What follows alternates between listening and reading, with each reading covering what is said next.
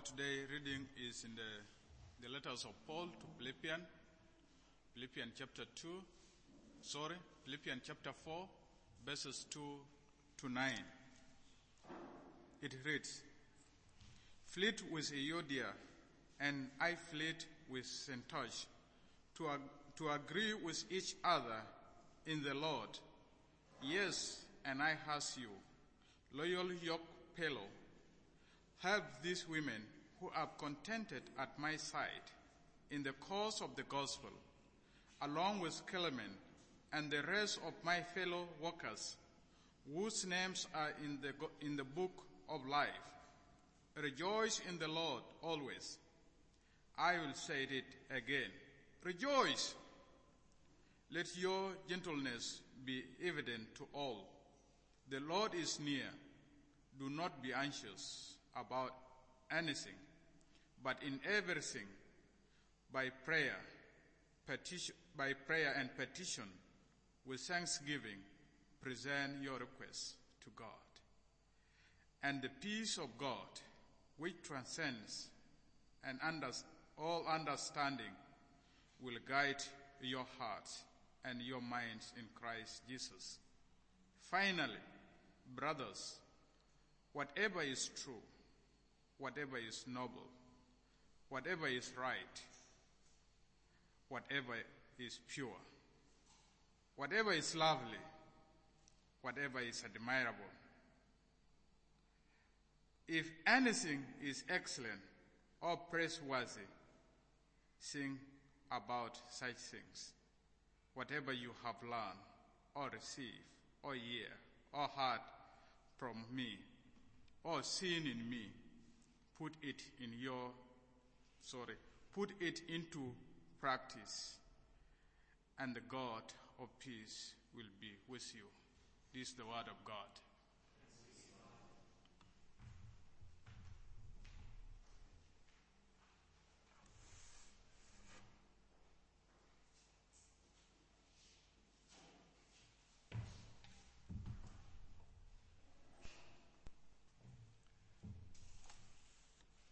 Well, friends, I think we'll, we'll stand for prayer. Let's, let's stand.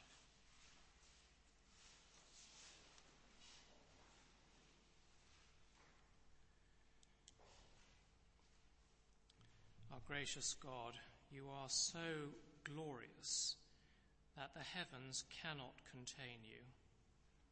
And yet you have assured us that you dwell with those who have a humble and contrite heart. And so we pray that just as Jesus left the majestic glory of your heavenly throne to dwell amongst men, that you would come and dwell among us this morning by your Holy Spirit and through your word. We pray that your divine finger will help us as we try to read your word, that your finger will point with tremendous skill into our hearts and minds, applying your word to each one of our lives individually. And most of all, we pray that as your word both humbles us and then lifts us up with a great sense of gospel grace and joy, that we might enjoy communion with you as dearly loved children enjoying communion with their Father. And we pray these things in Jesus' name. Amen. Please sit.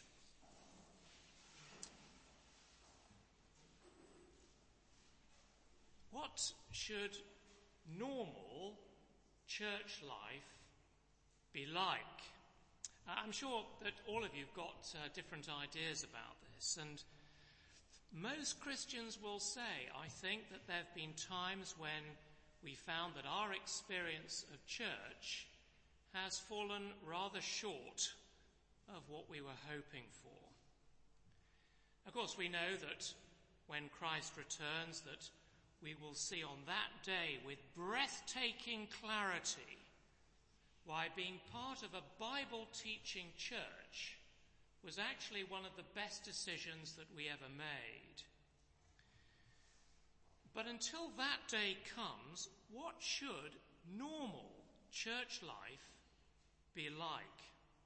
That, I think, is the, the question that arises from our passage this morning, Philippians 4 2 to 9. Uh, as we approach the end of the letter, uh, Paul has moved on, hasn't he, from those tremendous truths about Jesus that he was teaching us back in chapter 2. And now, here, in light of those tremendous truths, there are some applications that he wants us to put into practice.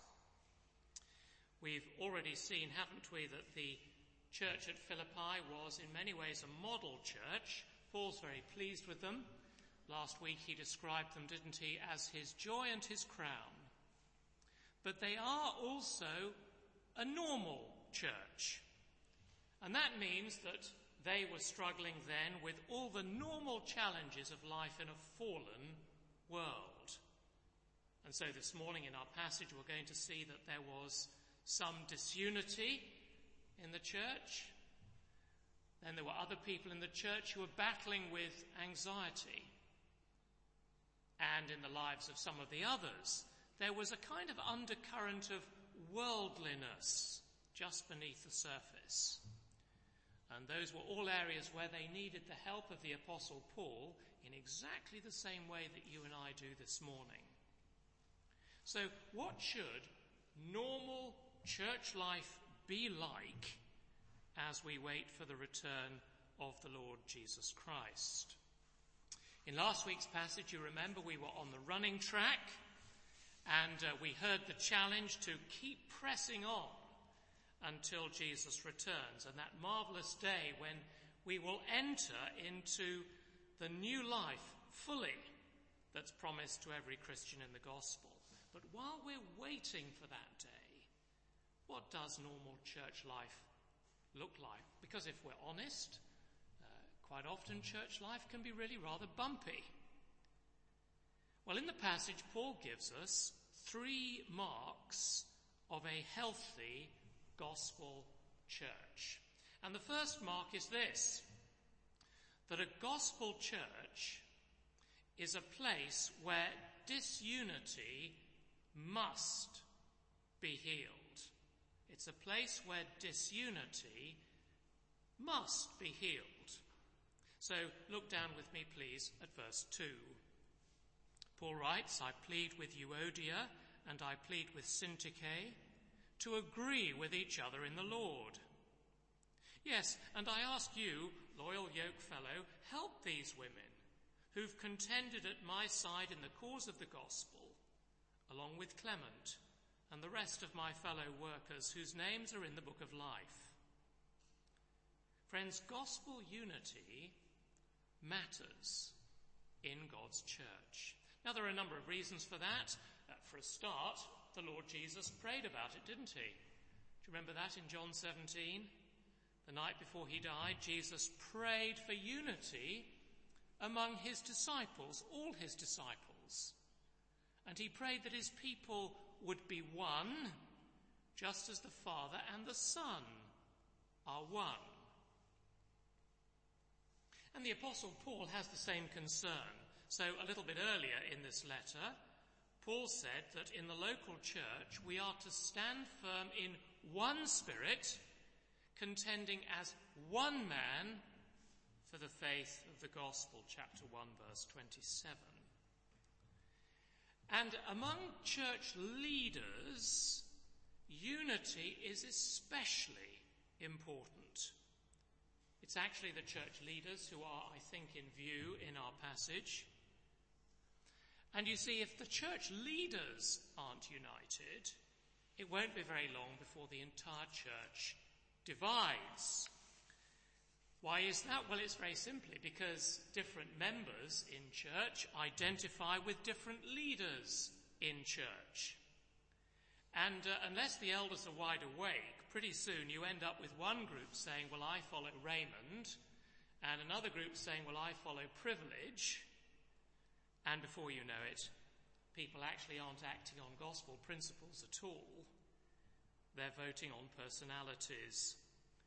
They're saying, he's my friend, I'm going to back his agenda. And before long, everyone's fighting. So that's one reason why unity is so very important.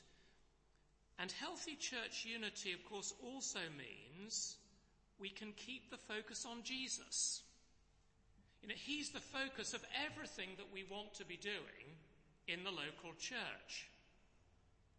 But when there's disunity, there's more gossip than worship.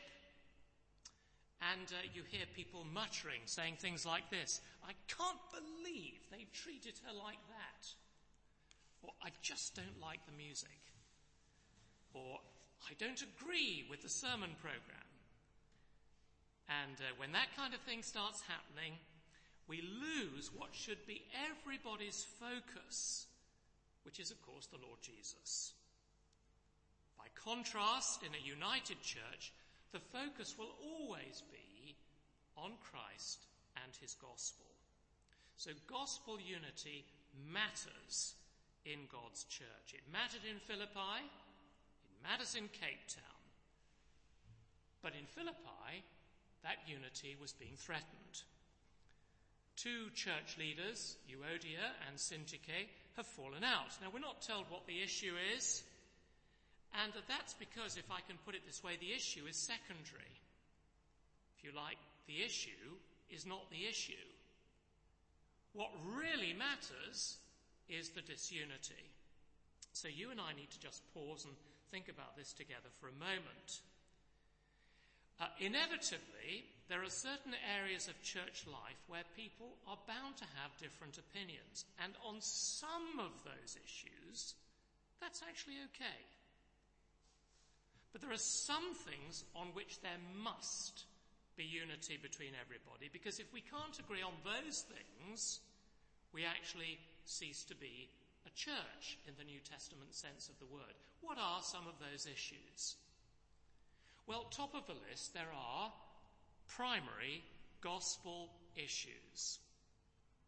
So, elders and deacons and members and associate members all need to agree on the essentials of the gospel. Uh, that includes agreeing that the Bible is the Word of God and believing what the Bible says about the person and work of Jesus. Uh, it means agreeing on the necessity to repent and believe the gospel and on the reality of heaven and hell. And in all those matters, there is no room, my friends, for disagreement. They are primary gospel issues. But then, underneath that, there are what we call doctrinal distinctives. And here there is actually a little bit more flexibility. Uh, St. Barnabas holds to the doctrines of grace, uh, the amazing truths that were rediscovered at the time of the Reformation. Um, the amazing truths concerning God's sovereignty, for example. So, we believe that God is the one who saves us. We don't save ourselves. And then take another example when it comes to baptism. We believe that baptism should follow a person's confession of faith. And there are a couple of other areas of doctrine where we hold a particular position that might be slightly different from the position taken in other churches. And if members hold slightly different positions on those distinctives, that's absolutely fine. All we ask, all we require, is that they respect our position on these matters and don't seek to cause disunity through them. And you can read about those distinctives in our constitution. But then in addition to that, there are what we might call issues of conscience. So within the church family, there may be different opinions as to which is the best Bible translation to use. Or whether there's a place for prophecy or speaking in tongues in a church service. Uh, or what kind of education is best for our children. Or the use of alcohol or tobacco or indeed how to vote in the local elections. Now, at St. Barnabas, there is no party line on those particular issues, and we can agree to differ in love. But I do think it helps us, friends, to keep those three levels clear in our minds. Primary gospel issues set out in our statement of faith, we've got to agree on those. Doctrinal distinctives, where we take a particular position that might be different from other churches. And then there are those issues of conscience. But having said that, in Philippians chapter 4, it doesn't actually look as though Euodia and Syntyche are disagreeing on any of those things. For a start, at the end of verse 2, have a look at it, Paul says they are to agree with each other in the Lord. Now that's telling us, isn't it, that they're both believers. Paul wouldn't have written it like that if they weren't. And besides that, they're also described as being among those people whose names are in the book of life. And Paul also says, doesn't he, that they have contended at his side in the cause of the gospel. So they're obviously passionate about the gospel and working hard to make sure other people hear it. And friends, let's not forget that if there was a really big issue that needed to be addressed, Paul wasn't the kind of guy who would step back from doing that. Uh, in his letter to the churches at Galatia, for example, there was a massive issue, and Paul didn't even break stride before confronting it. Or in the church at Corinth, there was a problem with sexual immorality in the church. Paul dived straight in faced the issue head on. But in Philippi, Paul isn't doing that. So I think the best explanation is that the, the fallout, the disagreement between these ladies was really more of a personality clash. Uh, maybe one of them has rubbed the other one up the wrong way.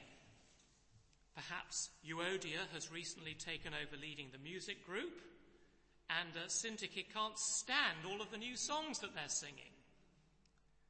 Or maybe Syntyche's young adults group is bursting at the seams and Euodia is feeling really rather threatened by her success. We don't know. But it doesn't matter. Because the issue is not the issue. Paul's concern is the disunity. And he says, listen to me very carefully, it has got to stop. Someone has said, I think very wisely, that local church unity is gained slowly but lost quickly. So we've got to be very, very careful to preserve it. In Philippi, it doesn't matter who started it.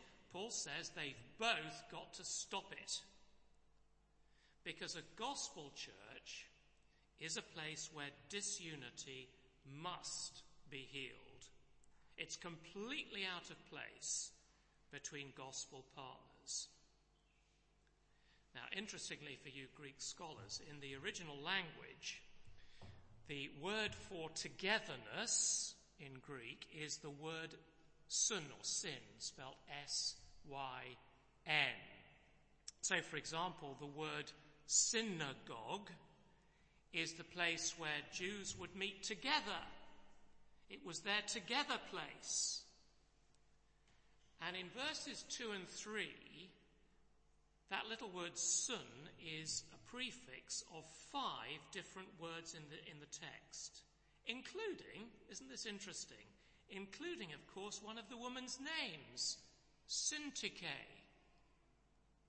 Now that, of course, adds even greater weight to what Paul is saying. So it's rather like telling a woman called Charity to be more loving.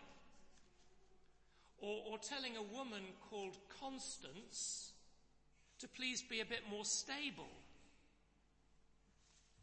Telling a lady called Syntyche to stick together with her sister in Christ is actually a brilliant way of emphasizing Paul's point. In God's church, disunity must be healed. Now someone will say, but hang on a moment, Simon, she started it. Well, says Paul, you stop it. Someone else may say, well, you know, I just can't get on with him. Um, he just winds me up. I actually can't stand it. Do you know what they said? Do you know what he did? Paul says, Never mind. It's got to stop. And if necessary, a third party has got to get involved. So in verse 3, we're told about this mysterious, loyal yoke fellow. We can't say for sure who it is. Um, I've got my own uh, guess. It is only a guess that it might be the gospel writer Luke. And that's because he was there when the church was planted and he stayed in Philippi for eight years and he was surely a safe pair of hands. It might have been him, but that's only a guess. Whoever it is, Paul wants him to mediate between these two ladies because the dispute has got to stop. Now, I suppose I also need to say that doesn't mean that you have to be absolutely best buddies with everybody in church. And we've all got different personalities, we've all come from different backgrounds, but it does mean all of us have got to lay down our arms. There's got to be no fighting in the church that belongs to God. The word that's translated agree with each other in the text means literally to be of one mind. Now that's picking up the language of chapter 2, verse 5, where you remember Paul tells us we are to have the mind of Christ. And it means, I think, that if you fall out with somebody in the local church, although you might not feel very much like healing the breach, it's something that starts in the mind so, as I agree in my mind, and you agree in your mind to put arguing to death, so down the line, thinking differently leads to living differently.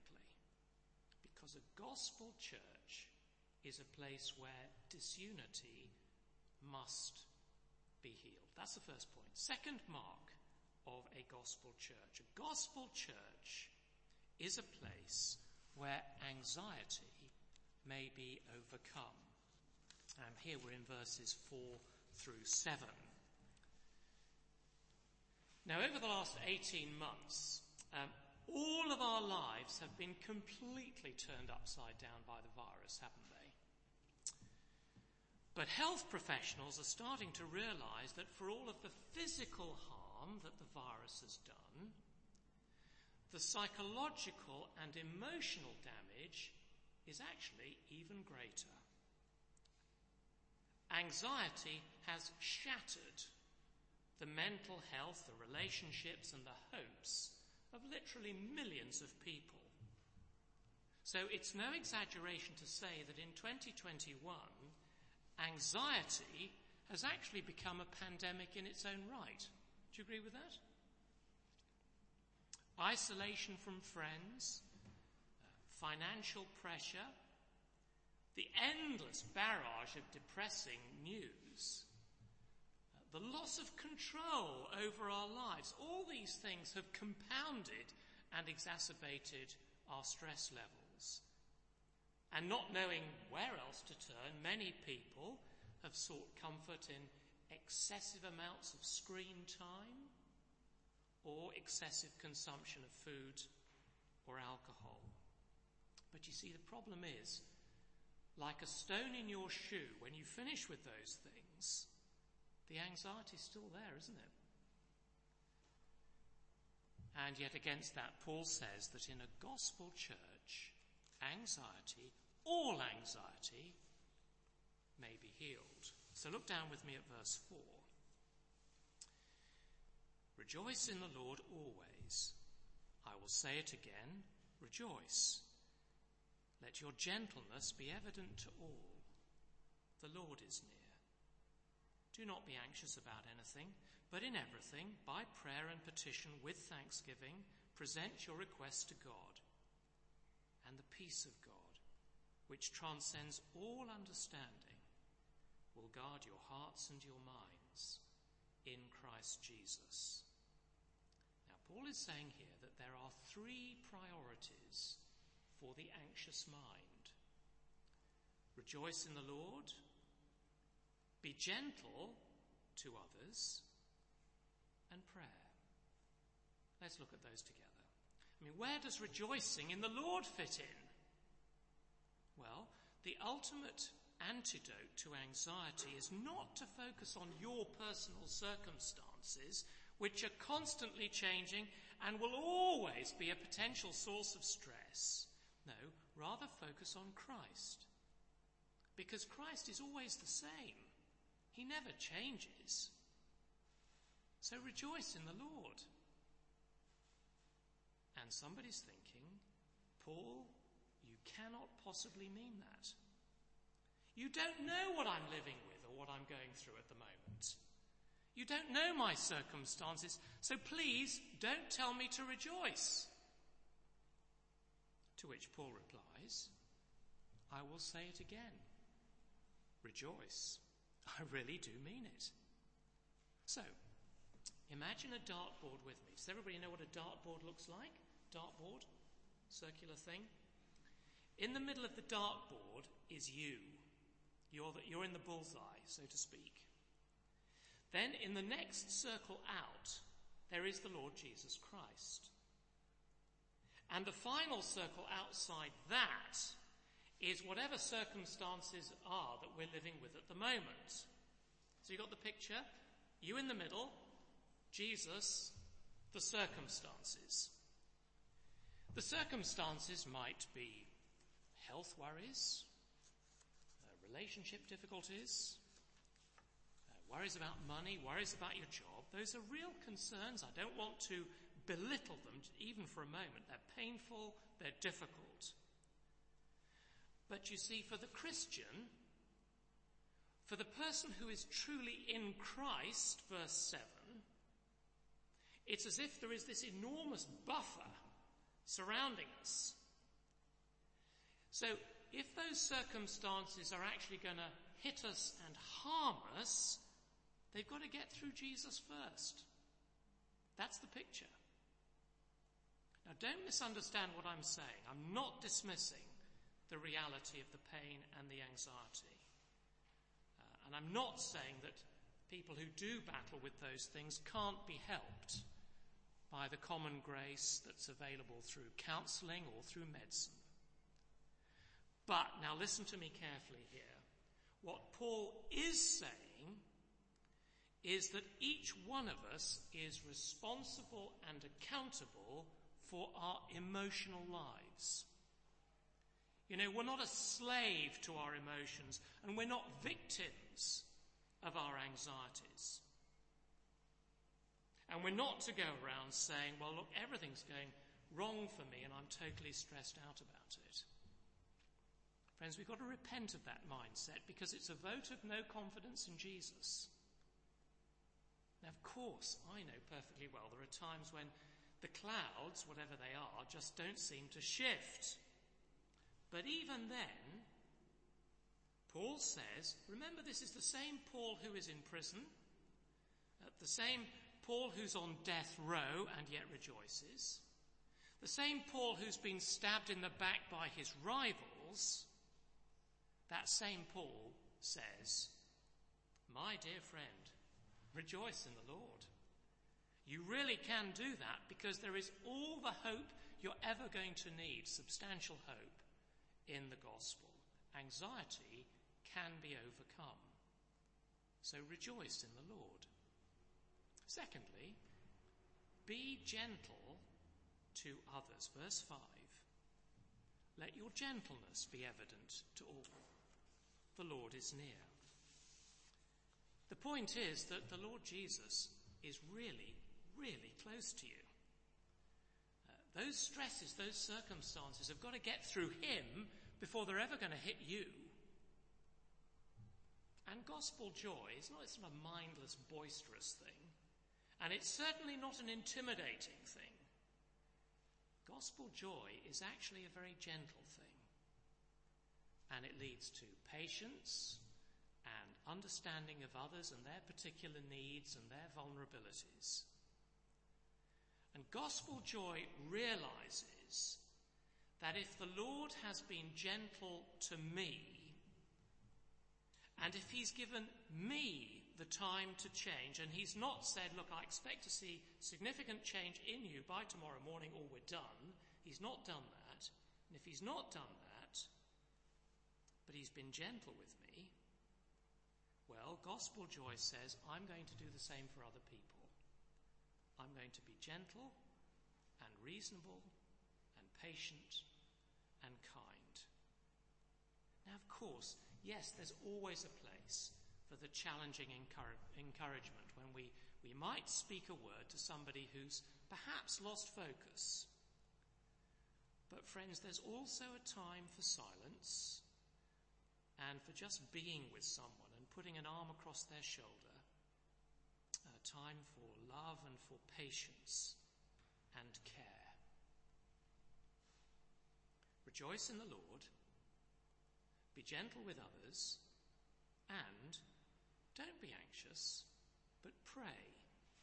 Verse 6. Do not be anxious about anything, but in everything, by prayer and petition with thanksgiving, present your requests to God, and the peace of God which transcends all understanding, will guard your hearts and your minds in Christ Jesus. Notice there's another exchange here. We've already had one of those in the letter, haven't we? Do you remember in chapter 3? We were told, weren't we, that Paul had exchanged his former past for knowing Christ. Do you remember that? And there's another exchange going on here.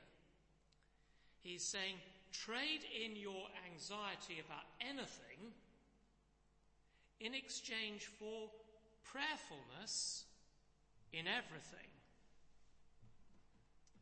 And just as a father would hate to be left out of the loop if his son or daughter were in pain or going through trouble of some kind, so too our loving Heavenly Father loves to hear our prayers. He loves to hear our petitions and our, our thanksgivings and our cries for help because we are his dearly loved children. Uh, when our girls were babies, we used a baby monitor. I don't know whether Paulina's got one of those. Have you got one of those? You haven't. Well, for those of you who don't know about them, uh, what you do is you place a monitor with a microphone by the baby's cot, and then you have the receiver with you wherever you are, downstairs watching the rugby or whatever it is. And it means that when they're crying or they suddenly become distressed, you can leap up and go and help them. But every parent knows that after several consecutive broken nights, when the crying starts, there is a tremendous temptation to turn the volume down or even turn the machine off. But you see, our Father in heaven never does that. His heavenly listening monitor is always turned on. He's always listening. He's listening to every cry from your heart and from mine. He's always there. And he knows precisely how we feel. And the invitation, you see, is wide open to everybody. Do you see that in verse 6b? Present your requests to God.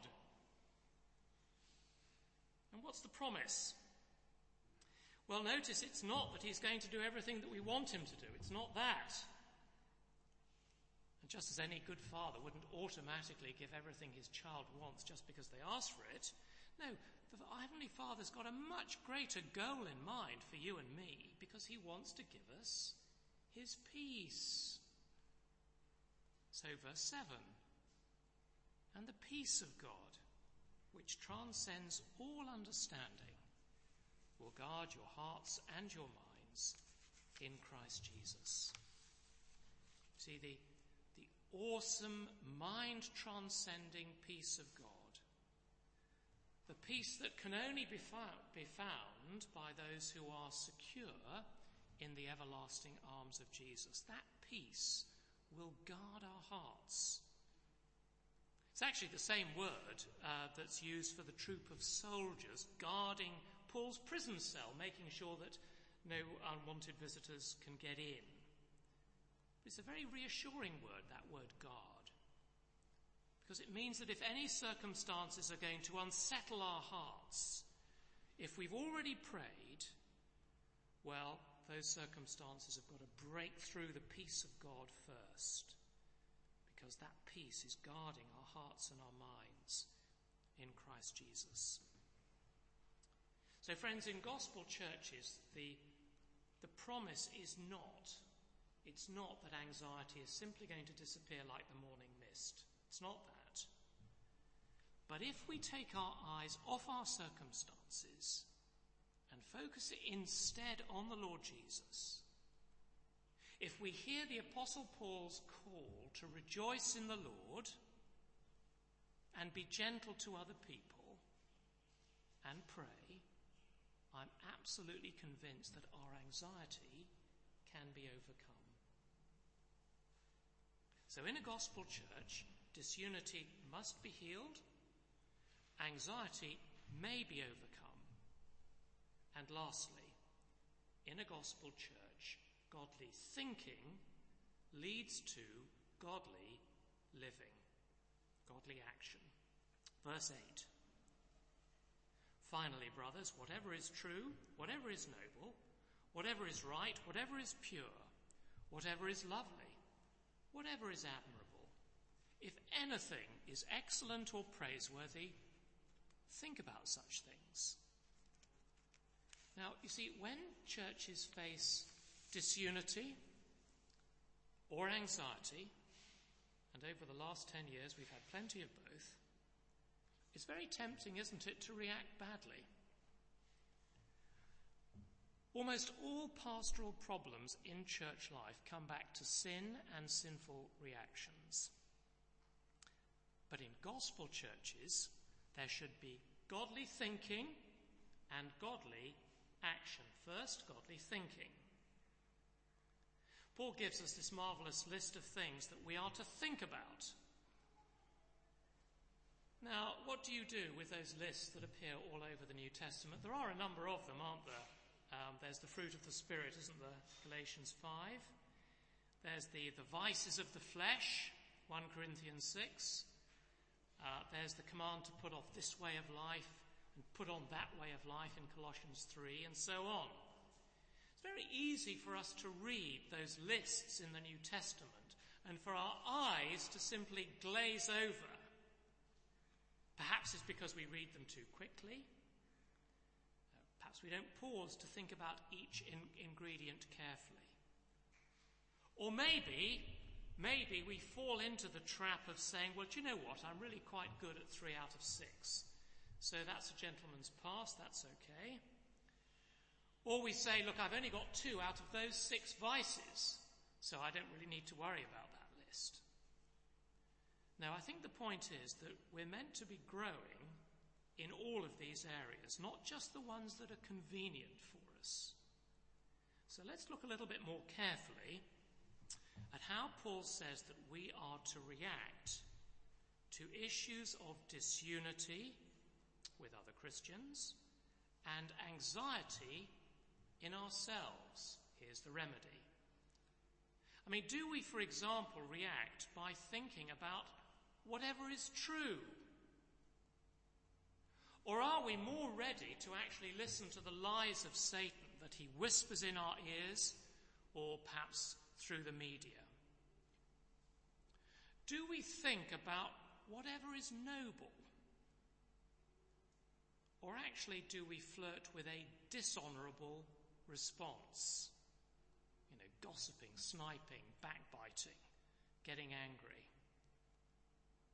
Do we pause to consider what is actually right in the situation we might be dealing with? Or do we tend to side with our friends rather than the person who's taking the heat, even though we know deep down inside they're actually in the right? Do we process these challenges in ways that are pure? Or does impurity creep into our minds more than we care to admit. Paul says we're to think about whatever is lovely. What's your thought life like? Are our thoughts beautiful, delightful, attractive? Or, if we're honest, are our thoughts actually rather more shaped by the world? Are our thoughts admirable? Very interesting word. In other words, would younger Christians want to imitate us in the way that we react to disunity and anxiety and so on? Would they admire our response from a distance? Or, in all honesty, would they actually be really rather put off?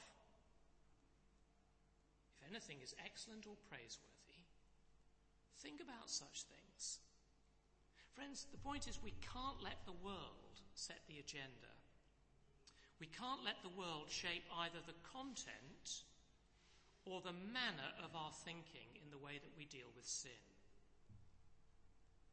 So you and I need to ask ourselves as we read this passage, how much time every week are we spending soaking in the world's influence on our thought life? So you've got God's word over here, and over here you've got 24 7 media television, internet, Facebook, and all of that. Now, the question is which of those two is actually the benchmark of truth in our thinking? Is it God's Word or is it the world? Now, don't misunderstand, Paul's not advocating that we retreat from the world. We need to be aware of what's going on in the world around us in order to speak effectively into it. But at the same time, friends, we do need to make sure that our filters are in place and are in excellent working order so that we can distinguish between truth and lies and between good and evil. Because godly thinking leads to godly action. Verse 9. Whatever you've learned or received or heard from me or seen in me, put it into practice. And the God of peace will be with you. A lot of the teaching in this section has been to do with the mind and how we think about our circumstances. But you see, our attitudes will always come out in our behavior. Theology in the mind must be worked out in practice, which is why Paul says, Whatever you have learned or received or heard from me or seen in me, put it into practice. Understanding is important, it's vital. But can I say that it's not enough? Hearing the word is good, but it's only half the job. We need to do the word as well. I think we probably, most of us, come from circles where we're really rather good at getting God's word into our minds. Uh, perhaps through taking notes during the sermon, that's an excellent thing to be doing, or maybe listening to the sermon again on the podcast or uh, online in some way. But we do need to be putting it into practice. Because when that's happening, the church becomes a place where God's peace is at home. Now, friend, I, I don't know what the particular challenge is that is arising for you from this text this morning, but there will be one. There will be one. Might be a disunity thing. Uh, perhaps this morning you'll be saying to yourself, Well, I can see now that I do actually need to deal with that because disunity must be healed in God's church. Or maybe you've got an issue this morning with anxiety. It'd be very understandable if you have. And if that is the case, I hope you realize that in God's church, anxiety can be overcome because of the wonderful hope that we have in the gospel of the Lord Jesus. So if anything's going to attack you, it's got to get through him first. And he will keep you. And he will surround you with his peace. And godly thinking, thinking about our thought life. We've been doing a lot of thinking about our thinking this morning. If you've been tracking with the Apostle Paul for the last few minutes, you have been doing godly thinking. And if that is the case, may your godly thinking lead to godly action so that our lives don't just look different, but they really are different. Different because God's Word is doing its work in us. Well, let's be quiet for a moment and then I'll pray.